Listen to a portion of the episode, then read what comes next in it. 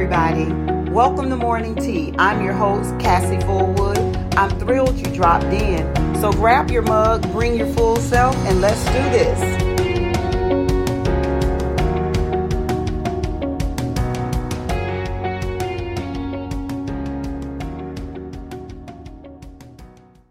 Today's theme is slow your roll.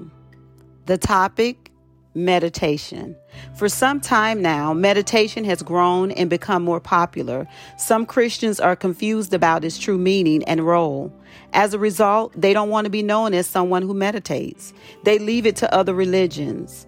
The Merriam Webster Dictionary defines meditation as to engage in mental exercise such as concentration on one's breathing and repetition of a mantra for the purpose of reaching a heightened level of spiritual awareness.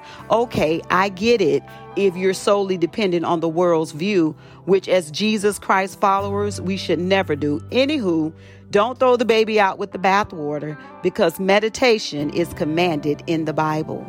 Our meditation does not require us to empty our minds or practice breathing techniques.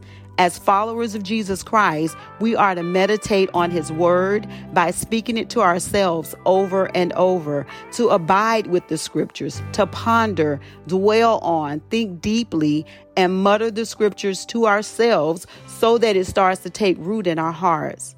Our meditation is about the Word of God filling our minds, thereby filling our hearts with the Word of God, which is the mind of God. Our minds are transformed as we meditate on God's Word. The Word of God is what sets our meditation apart from the rest. Throughout the Bible, meditation is attached to slowing your roll, taking time and being intentional about focusing on God's Word, resulting in benefits the benefit of peace, prosperity, and success. Meditation on Jesus Christ and His Word magnifies God and as a result helps us to properly balance life's concerns and demands. A passage of scripture says, Oh, magnify the Lord with me and let us exalt His name together.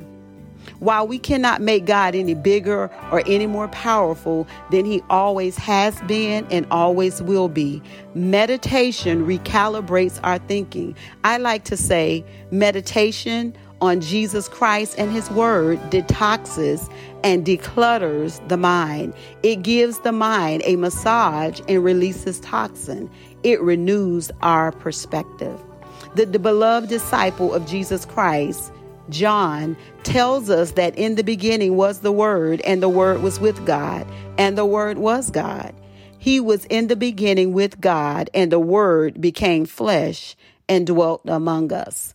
This tells us not only can we meditate, ponder, rehearse Bible passages, we can also think on the goodness of Jesus and all that He's done for us. The goodness based on our own merits we don't deserve. We can meditate and recall the countless blessings of God. I grew up singing a song that encouraged us to count your blessings, name them one by one. Count your blessings, see what God has done. Count your blessings, name them one by one.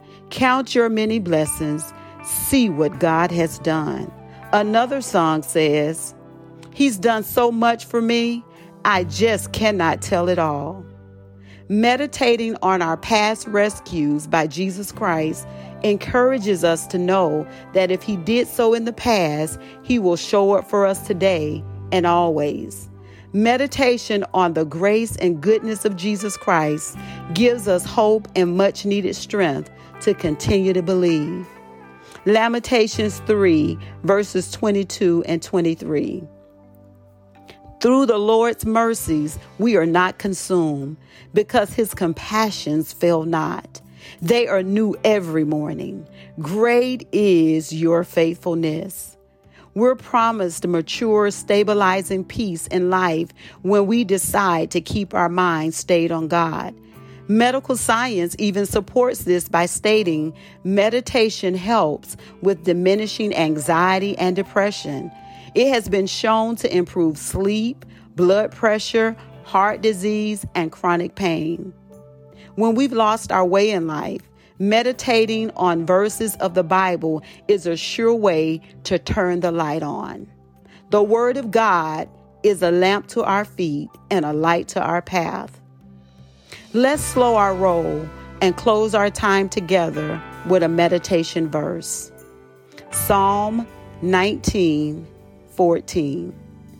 Let the words of my mouth and the meditation of my heart be acceptable in thy sight, O Lord, my strength and my redeemer.